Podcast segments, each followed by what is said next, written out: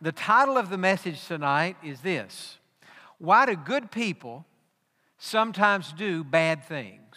Now, when you hear that, those of you who know the Bible, the first thing that probably comes to your mind is well, there are no such thing, or there is no such thing as good people.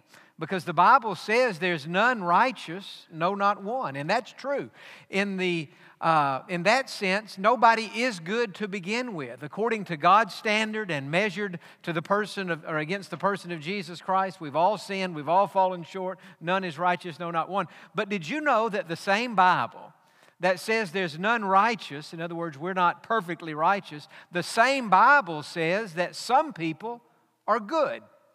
For example, in Acts chapter 11, we read that Barnabas was a good man. And so in Scripture, we do find that there are some whom God has said himself, this person was a good person. Not, not a perfect person, not a perfectly righteous person, but as far as categorizing somebody as a good person or a bad person, the Bible says, well, these people were good people. And yet, the question tonight is why do good people sometimes do bad things? I think about all the good people in the Bible. I think about Adam and Eve. They get a bad rap because of the sin that they committed, but keep in mind that before they ate the forbidden fruit, Adam and Eve were walking in unbroken fellowship with God. Both of them made in the image of God. We too have been made in the image of God. The only problem is the image has been marred. Our image of God is marred. But before they sinned, Adam and Eve had an unmarred image of God. I mean, they were with God every day in the evening time. God would come to the Garden of Eden, and God and Adam and Eve would go on a walk. So we would say they were good people, and yet, they did the thing that God had told them not to do. The only thing that God told them not to do, they ate the forbidden fruit. I think about Noah. The Bible says of Noah that he walked with God. He was a, a good person. Anybody would say that. And yet, even though Noah had lived a life of obedience and faithfulness and built that ark and gotten his family on the ark and then gotten his family off the ark, we read that on one occasion Noah went out and got drunk. And so now we find a good man doing something that's bad. And this pattern continues all through the Bible. The next major character we come to is Abraham. Abraham is described in the Bible as a friend of God. Now, anybody who would be called a friend of God, we would have to say of that person, well, this must be a good person. He must be a good man to have been God's friend. And yet, on more than one occasion, this good man did a bad thing he lied.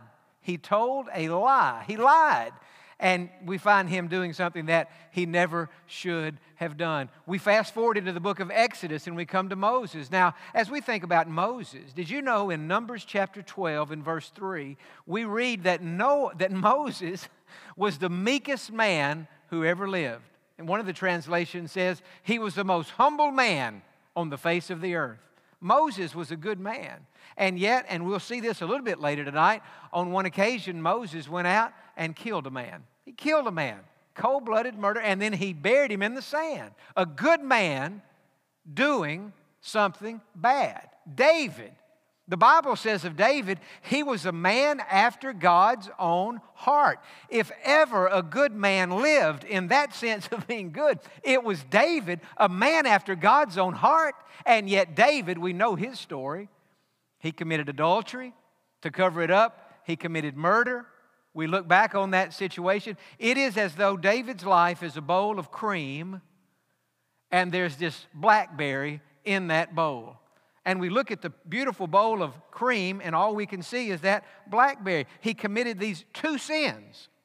Here we find it again a good man, and yet he's doing a bad thing. We go to the New Testament, the pattern continues. Simon Peter, one of the 12 disciples of Jesus, not only that, in the inner circle with, with, uh, with James and John.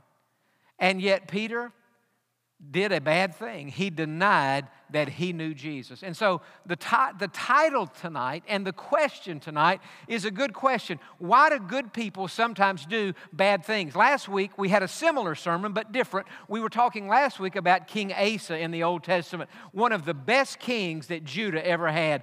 Anybody who was making a list of Judah's great kings would have Asa at the top of that list. And we see Asa, King Asa, doing many good things. When he became king, the first thing he did, he went all around Jerusalem and all throughout Judah, and he's having these pagan altars of worship torn down. You say, Asa, you're doing, you're doing a good, not only are you a good man, you're doing a good thing now having these foreign places of worship torn down. His grandmother was into pagan worship, and so he dethroned her. He was more loyal to God than he was to his own grandmother. You say, man, that's something else, putting loyalty to God above family loyalty. Asa, that's a good thing. On another occasion, an, an army from Ethiopia, a million man army, is coming against Jerusalem. And Asa's army had 580,000 men, almost half the size of the invading Ethiopians. And so, what did Asa do? He prayed. He cried out to God, God, help us, spare us, deliver us from this army. God defeated the Ethiopians gave an undermanned army victory, and we say, Asa, hey, so you're doing so good. We're so proud of you, a good man doing good things. But on another occasion, another army came against him, and instead of turning to God, he turned to a king of yet another nation, and he said to that king, If you and I can come together, if your nation and our nation can form a pact, our nations together will be stronger than this other nation that's invading us, and we can have victory. And they came together, and they got the victory but then God sent a prophet to Asa and said, Asa, that was a bad thing you did. Because when the army was invading you, instead of turning to me, you turned to that other king.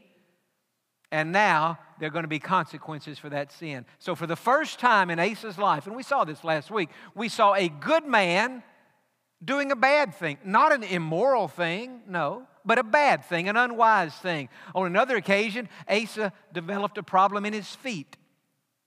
He went to the doctor. You would expect him to go to the doctor. But he didn't seek the Lord. And the Bible says he, he didn't seek the Lord, he only sought the physicians. And he had this problem for about two years and he died with it. And he did a bad thing in that he didn't seek God. So the question tonight is a good question. Why do good people sometimes do bad things? Now, I'm looking around the room tonight on a cold January night. And as far as I can tell, everybody in this room falls under the category of a good person. That would be my judgment of you, that you're all good. Let me ask you this question How many of you good people would ever say that there's been a time in your life when you did a bad thing? Just raise your hand. Now, if you're not raising your hand, you're doing a bad thing right now because you're lying, because we've all done something bad. And as I said recently in some sermon, all of us who've done something bad, if we have never felt regret or shame for that, well, shame on us because we should feel bad every time we do something bad. Now, the question tonight is a good question, but let me try to give the answer, and then we're going to break this down, and I think it'll be an interesting Bible study. I hope it'll be an interesting Bible study. The answer to the question is this Good people sometimes do bad things because sometimes we, notice I'm putting we, it's first person, it includes me, because we follow the impulse of the flesh instead of following the impulse of the Spirit. Every one of those examples I just gave from the Bible, and we're going to see some of them tonight, the reason they did that bad thing is because when they were confronted with a situation, they had an impulse, a fleshly impulse, to do this, and they did it instead of waiting for the impulse of the Spirit to do something that would have been the right thing. Now, all of that said tonight, if you'll open your Bible to the book of Exodus, chapter number two. And I want us to begin tonight just seeing, and I'm not going to belabor any of these, I've listed out four impulses, four types of impulses that, that sometimes we deal with. And in fact, we may deal with them differently and we do deal with them differently than these Bible characters dealt with them, but it's really the same impulse, just maybe with a different uh, illustration in front of it. But the first impulse that I think we're faced with that causes us sometimes to give into the flesh instead of going by the Spirit is simply this it is the impulse to take matters into our own hands. Sometimes we see a situation and we were all kind of raised, you know, just take the bull by the horns. And, uh, you know, if you got a problem, fix the problem. And sometimes that's the right and the responsible thing to do, but sometimes it's the unwise thing to do. In Exodus chapter 2, look with me beginning in verse number 11. Now it came to pass in those days when Moses was grown that he went out to his brethren, that is to the Jewish people, and looked at their burdens. And he saw an Egyptian beating a Hebrew, one of his brethren. Now watch verse 12. So he looked this way and that way. And when he saw no one, he killed the Egyptian and hid him in the sand. And when he went out the second day, behold, two Hebrew men were fighting. And he said to the one who did the wrong, Why are you striking your companion? Then he said, Who made you a prince and a judge over us? Do you intend to kill me as you killed the Egyptian? So Moses feared and said, Surely this thing is known. And so you have to keep in mind that God had placed on the heart of Moses that he was to be the deliverer of the Jewish people. For hundreds of years, they had been in Egyptian bondage and treated horribly. And God had raised Moses up and had placed in his heart a special calling on his life that he would be the one, humanly speaking, who would deliver and rescue the Jewish people. And so on this day, when he goes out and sees a, an Egyptian fighting with a Hebrew, with, another, with a Jew, Moses says to himself, This isn't right. The Egyptians have been mistreating the Jewish people far too long anyway, and we know that God is not happy with this. We know that God is not pleased with this. We know that God wants to set his people free. And I even have a desire in my heart to be used by God to do that. And so Moses goes out. What does he do? He takes matters into his own hands and he kills this Egyptian. It's interesting in this passage that the Bible says Moses looked this way and then Moses looked that way. And we didn't see anybody kill the man. But there's one way Moses didn't look. He didn't look up that way, right? He didn't look up. He had an impulse. It's not right to see a Jewish person being mistreated. It'd be very much like if if somebody mistreated your spouse or mistreated your child or mistreated your friend or, or, mistreated somebody at work and you saw this happening and you said, This is not right, and I'm going to take matters into my own hands. But more often than not, in our lives, it's not an altercation like this, it's not a fight, it's not physical violence that, that gets us because we just seldom, thankfully, seldom see a situation like this.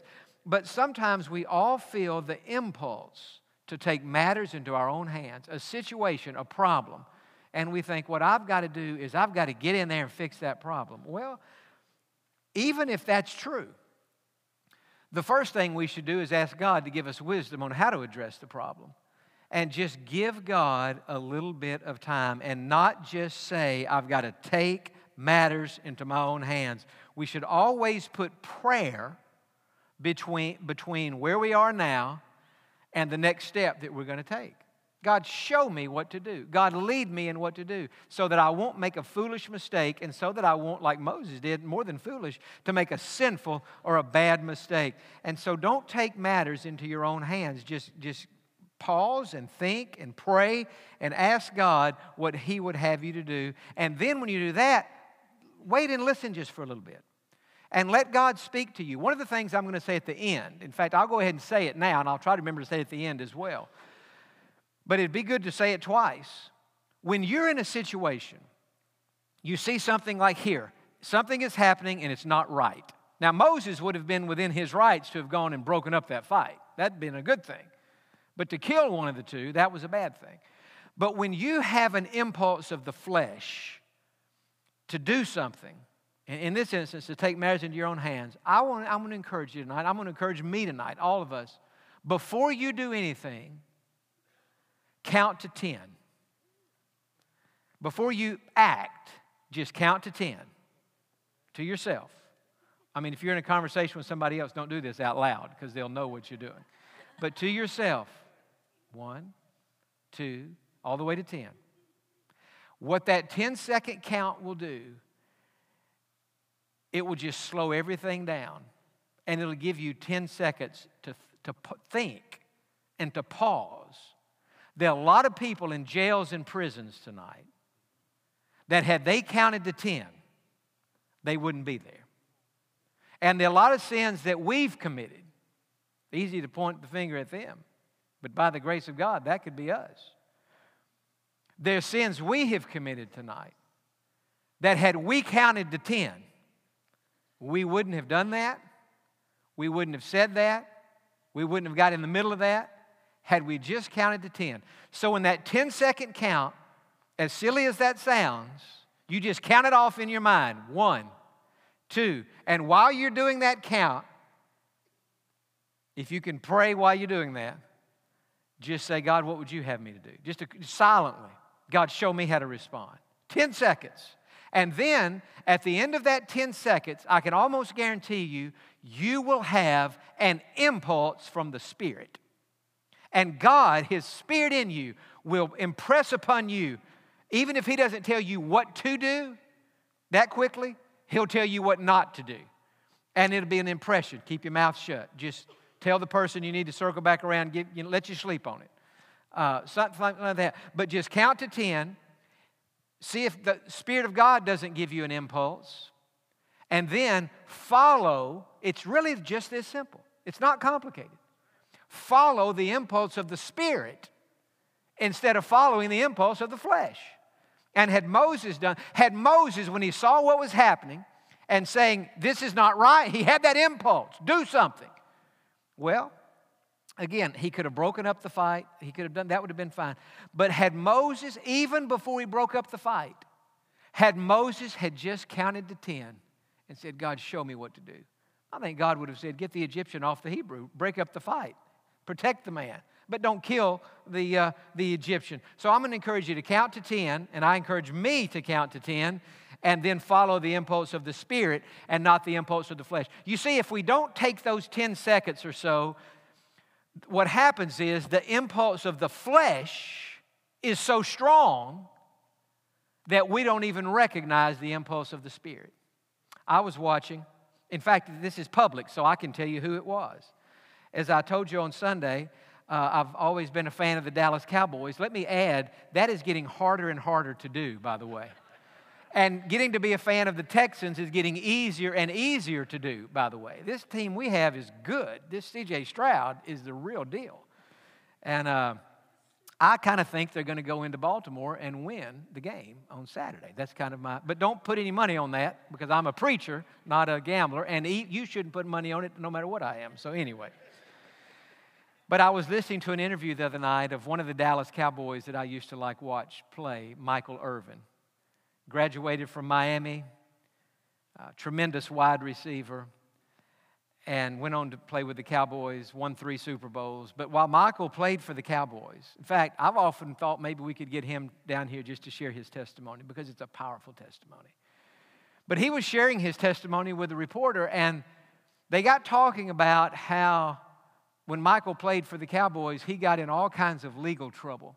I mean, drugs, alcohol, uh, women. I mean, just, I think Michael, Michael has said, you know, anything that I could have done, I did. And on one particular night, he was in a hotel room with a woman, and uh, drugs were in the room, alcohol was in the room, the drugs that were in the room completely illegal, and it, it, he was there were mo- there were many people in this in this room in this hotel situation. And the police came, knocked on the door. The door was open. The police go in. They find the drugs. Michael gets arrested. Others, it's just a mess. And he goes to jail and he stands his own trial. And anyway, it's just a, just a mess. Here's what I, I, I think I had heard this one other time and I had forgotten this part of the story.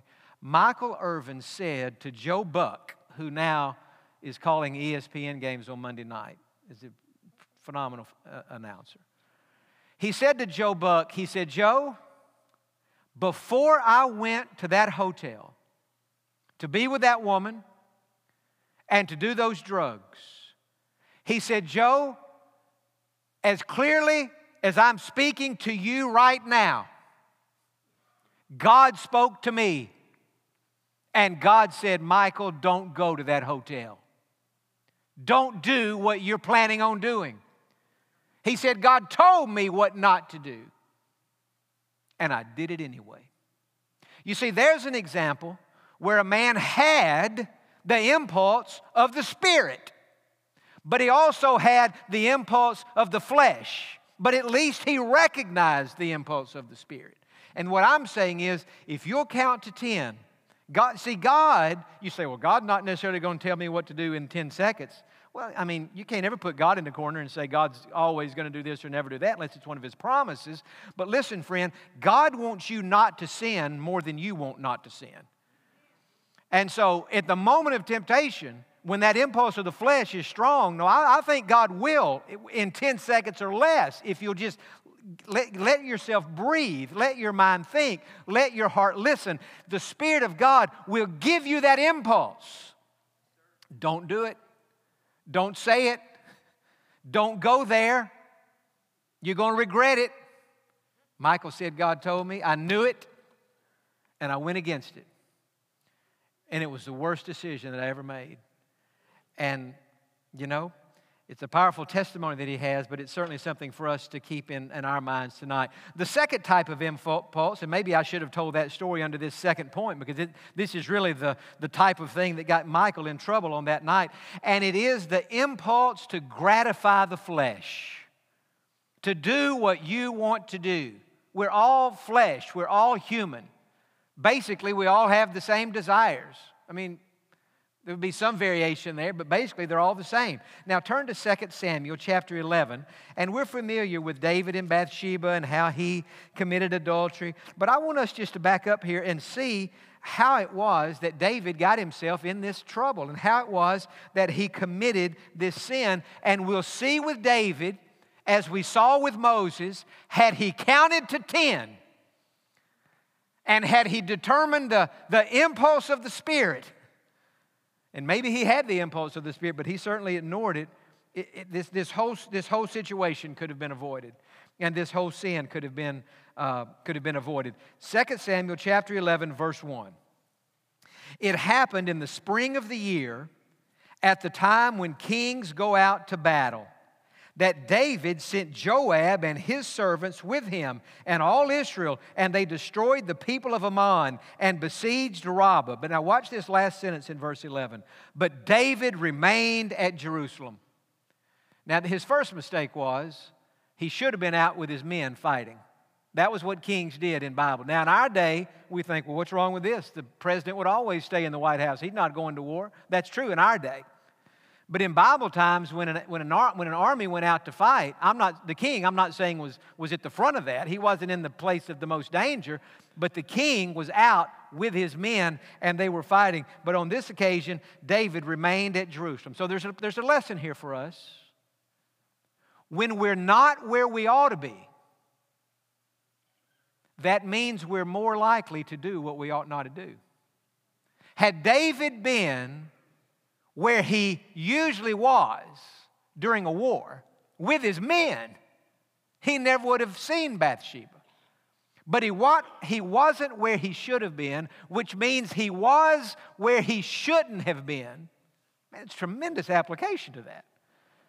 I mean, the, the, the, the easiest application of that is just I mean, you're, you're in church on a Wednesday night. You, you're where you ought to be tonight. You are where you ought to be tonight. But when we are where we shouldn't be, that means we're not where we ought to be.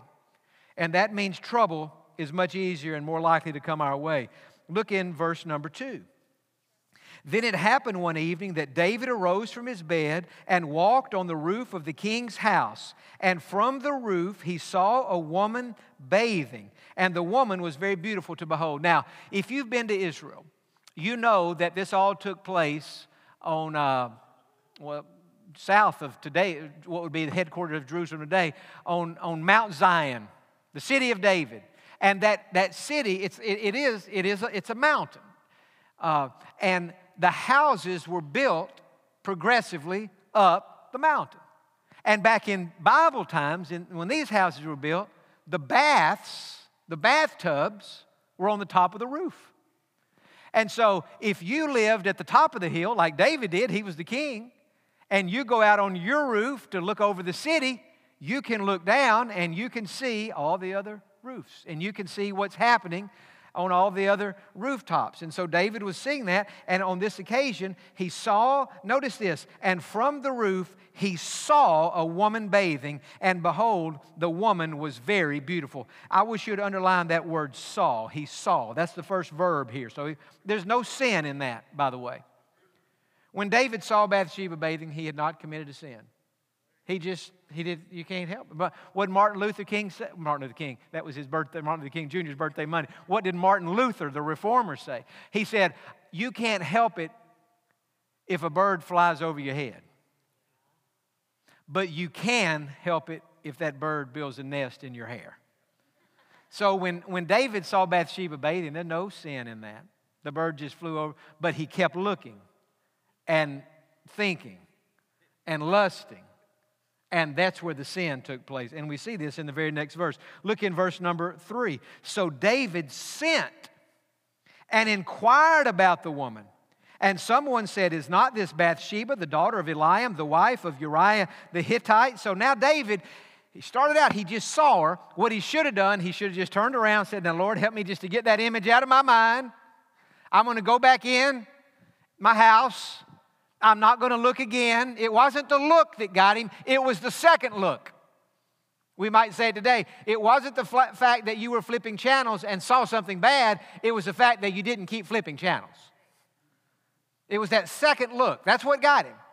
And on that second look, or that really not even the second look, just a continued look, he inquires, he sends one of his messengers, one of his um, aides or assistants, and now he takes her. Look in verse in verse three, the word is sent and inquired. In verse four, he took her, and she came to him, and he lay with her, for she was cleansed from her impurity, and she returned to her house. And so David is not where he should have been. He wasn't out fighting. He was back home in the beauty of that palace,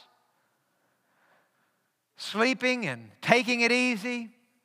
And he goes out on sees this woman, instead of going back in and clearing his head and praying, I mean, it's easy. I'm not being critical of David. We've all sinned. But I'm saying, as I'm analyzing this, instead of going in and praying and writing a psalm or, or doing something, he ends up committing adultery with Bathsheba and bad goes to worse. But the point is, the impulse itself was to gratify the flesh.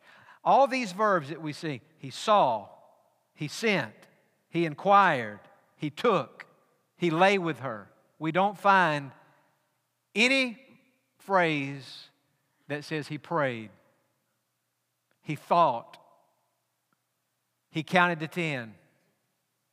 He said, God, help me to resist this. God, what would you have me to do? God, I know what you would have me to do. God, help me to do it. He didn't do it. It was the impulse to gratify the flesh. And so, as far as we can tell here, he was totally unable to discern the impulse of the Spirit. The impulse, the third impulse that I want to mention tonight is the, is the impulse to go along with the crowd. Now, there are different ways I could have said that, but the impulse to go along with the crowd. Now, let's go to the New Testament and let's look at this sin that Simon Peter committed when he denied knowing Jesus, because we know that if anybody loved Jesus, it was Peter. In fact, in, in Matthew chapter 26, have you found it? Matthew chapter 26 Look beginning in verse number 31. Then Jesus said to them, All of you will be made to stumble because of me this night. This is the Thursday night of his arrest. For it is written, I will strike the shepherd, and the sheep of the flock will be scattered. But after I have been raised, I will go before you to Galilee. Peter answered and said to Jesus, Even if all are made to stumble because of you, I will never be made to stumble. Peter said to him, Even if I have to die with you. Now, watch this. I will not deny you! Exclamation point in my Bible. And, all, and so said all the disciples. Now, I believe when Peter said that, he meant that. I don't believe he was making that up. As best as Peter knew his own heart, he meant that. Lord, I will never deny you. But remember what the scripture says the heart is deceitful above all things. In 1 Corinthians chapter 10, we read these words Let him who thinks he stands take heed lest he fall. We, are, we put ourselves in a dangerous place when we say, I would never commit that sin. I would never do that. I would never go there. I would never participate in that. That's what Peter said. And that's why Paul said in 1 Corinthians 10 let him who thinks he stands take heed lest he fall. Now, we've seen Peter's pledge of allegiance. I'll never do that. Now, look in the same chapter in verse number 47. I'm sorry, in verse number 69. Verse 69. But Peter said, now Jesus has been arrested. He's at the high priest's house now, and Peter is following at a distance. In fact, if you look back in verse 58, this is another sermon, but a tremendous thought. It said, verse 58 begins by saying, But Peter followed Jesus at a distance. So here, Jesus was arrested in the Garden of Gethsemane. He's being taken to Caiaphas' house. And Peter's still following Jesus, but now he's following at a distance. And that distance between him and Jesus became a, a, dangerous and even a disastrous thing. Now, in verse 69, now Peter sat outside in the courtyard, and a servant girl came to him saying, You also were with Jesus of Galilee. But he denied it before them all, saying, I do not know what you are saying. You see, at this moment, Peter was surrounded by people who would have been anti Jesus. This was the courtyard of the high priest. That whole crowd was wanting Jesus to be crucified. And that's why Peter's following at a distance. He's not wanting to be too identified with Jesus or too aligned with Jesus. And so he said to that girl, I don't know what you're saying. And when he had gone out to the gateway, another girl saw him and said to those who were there, This fellow also was with Jesus of Nazareth. But again, he denied it with an oath I do not know the man. See, Peter knew he was, he was the only person in this circle who was a true follower of Jesus. And instead of saying, now it's easy for me to say this here in the church amongst Christians who we all basically believe the same thing. Peter was outnumbered in, in, in, a crowd hostile to Jesus, it's easy for me to say, Peter, why, don't you, why didn't you just say, Yes, I know Jesus? I've been following him for three years. He is my Savior and my Master and my Lord and God and King. Now, had Peter said that, the angels would have applauded that. But here in the, in the, in the, in the, in the, in the fire of, of this night and in the heat of the battle, he denies him again. And then in verse 73, a little later, those who stood by came up and said to Peter, Surely you also are one of them, for your speech betrays you. In other words, you're not from Jerusalem. Your accent is different. You're from northern Galilee, northern Israel and Galilee. Then, now watch this Peter began to curse, that is, to call down curses, and to swear, that is, to take an oath and say, I do not know the man. Immediately a rooster crowed. And in Luke's account of this same story, after that rooster crowed, after that third denial, the Bible says that Jesus turned and looked at Peter. And when, when they caught eyes, and Peter saw in the eyes of Jesus not anger, not judgment, but heartache and sadness and that look, that a parent would give a child. Like, how could you? Disappointment. The Bible says Peter went out and wept bitterly. But the point I'm making is here's Peter, outnumbered on this night, and the pressure that he was feeling to go along with the crowd overpowered the obligation that he had and that we have to stand up for Jesus and, and to do what is right. It's interesting to me. Back, if, look, in fact, look back at the end of verse 34 where he, verse 35, where he says, Even if I have to die with you, I will not deny you. And yet, before this chapter ends, and back then, before that night ended, he did the thing that he thought he would never do. So, like when that when that girl, when that first girl said to him, You're with him. Here's the question. Would it have been different if Peter had said, One, two, three. Help me, Lord, to be courageous because I'm scared. Lord, look what they're doing to you. What are they going to do to me? Four, five, six, seven, and somewhere about six or seven, I believe the impulse of the Spirit would have kicked in and said, Peter, be strong, be courageous, do the thing that you know is right. As Charles Stanley used to say, obey God and leave all the consequences to Him. And then by the time Peter said nine, ten, he would have had the courage to have spoken and to have said, Yes, I'm with Him and we're together. And whatever that means is what that means, but I won't deny. But he didn't count to 10 and he didn't pray. He did what we all have done, and sometimes what we all do. He let that impulse of the flesh get him. Now, it's interesting. Today, I was in my car and I had the radio on and I was listening to a preacher and I didn't get, catch all of his sermon. Alistair Begg in Cleveland, Ohio, if you ever listen to him. He's a fine preacher. And he was quoting a theologian who said this, and I thought, man, does that ever fit what we're going to be talking about at First Baptist tonight? He, here's the quote The best of men are still men at best. The best of men. I mean, I'm up here at the beginning of this sermon tonight talking about Adam and Eve, Noah, Abraham, Moses, David, Peter. They sinned. What does it say to us? It says the best of men, the best of women, the best of people. We're still people at best. And we still have this human nature. And so we still have to be very, very careful. Adrian Rogers used to have a little memento, a little plaque on his desk that said, He who would not sin, no, he who would not slip stays away from slippery places.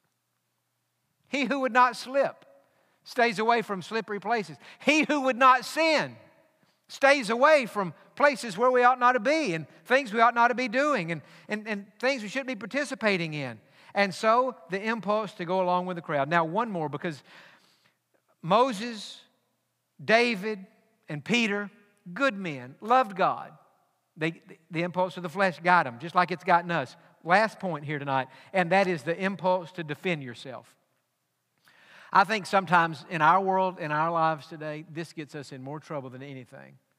We hear something said about us, about somebody close to us, or maybe it's not even about us. Maybe we hear something said about society or politics or something. And in our better judgment, in our heart of hearts, we just know it's wrong. We just know it's not right. And there's just something in us that just wants to set the record straight. And there are times when we need to speak up. But you're in Matthew chapter 26. Now look in verse 59 because I want to show you an example tonight of somebody who did the right thing. When the impulse of the flesh would have tripped most of us up, it certainly didn't get Jesus. Now, the chief priests, the elders, and all the council sought false testimony against Jesus to put him to death. But they found none. Even though many false witnesses came forward, they found none. But at last, two false witnesses came forward and said, This fellow said, I am able to destroy the temple of God and to build it in three days. And the high priest arose and said to him, to Jesus now, do you answer nothing? What is it these men testify against you? But Jesus kept silent. Now, most of us, had we been Jesus, would have said, Well, sir, it is true that I said that I would destroy, destroy this temple and I'll bring it back in three days. But I wasn't talking about Herod's temple, I was talking about my body. And what I was saying was, my body is going to be destroyed. I'm, going to, I'm about to be crucified. But three days later, I'm coming back to life. So, what they said is technically true, but the application is wrong. I've made no threat to destroy this temple. And that's all Jesus would have had to have said. And the high priest would have said, Oh, well, okay, well, that makes sense. Even though he wouldn't have believed about the resurrection, he would have understood. But let's go, verse 63. But Jesus kept silent. Friend, let me say this. As Christians, Sometimes we have to be willing to be misunderstood. We have to be willing to let somebody think something about us that's not true. I mean, just we, you can't always Jesus didn't. I mean, he's the example for everything good. He kept silent and he did not say anything. So remember this, and I'm not saying there's never, you know, sometimes we do have to respond to lies with truth. I do understand that. But sometimes we have to respond to certain things by being silent. Depends on how God leads. You know, sometimes God may say, speak, and sometimes God may say, be silent. I was talking to a friend the other day on the phone and we were talking about trying to figure out when to speak and when to be silent. And this is a, is a godly lady and uh, lives in a different city. And I've always considered her a, uh, and I still do consider her to be a role model, but we were talking about this. And as we were having our conversation, a scripture passage came to my mind that, uh, that I shared with her on this conversation. I said, I can't tell you exactly what to say or what not to say.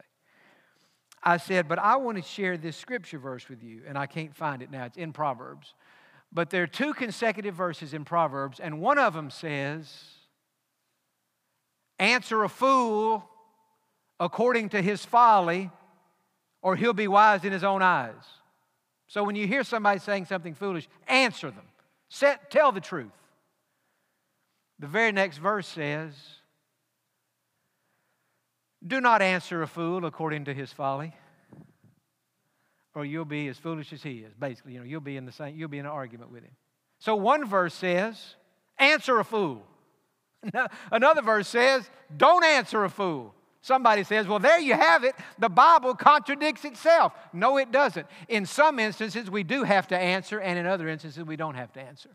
And we need the wisdom of the Holy Spirit to know when to say something and when to keep quiet. And so here, Jesus, he knew what they were saying was perverted and distorted and not right.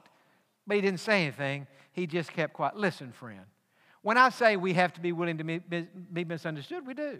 We have to be willing for somebody to think something about us that's not quite right. Let them think that. Again, to quote Adrian Rogers, if I quote him again, I've told you when I get to heaven, I owe him a meal at my mansion up there. I'm going to have to have him down and, and give him a free meal. But he used to say this to his congregation If you please Jesus, it doesn't matter who you displease. But if you displease Jesus, it doesn't matter who you please. In Galatians, Paul said, If I were still trying to please men, I wouldn't be serving Jesus like this.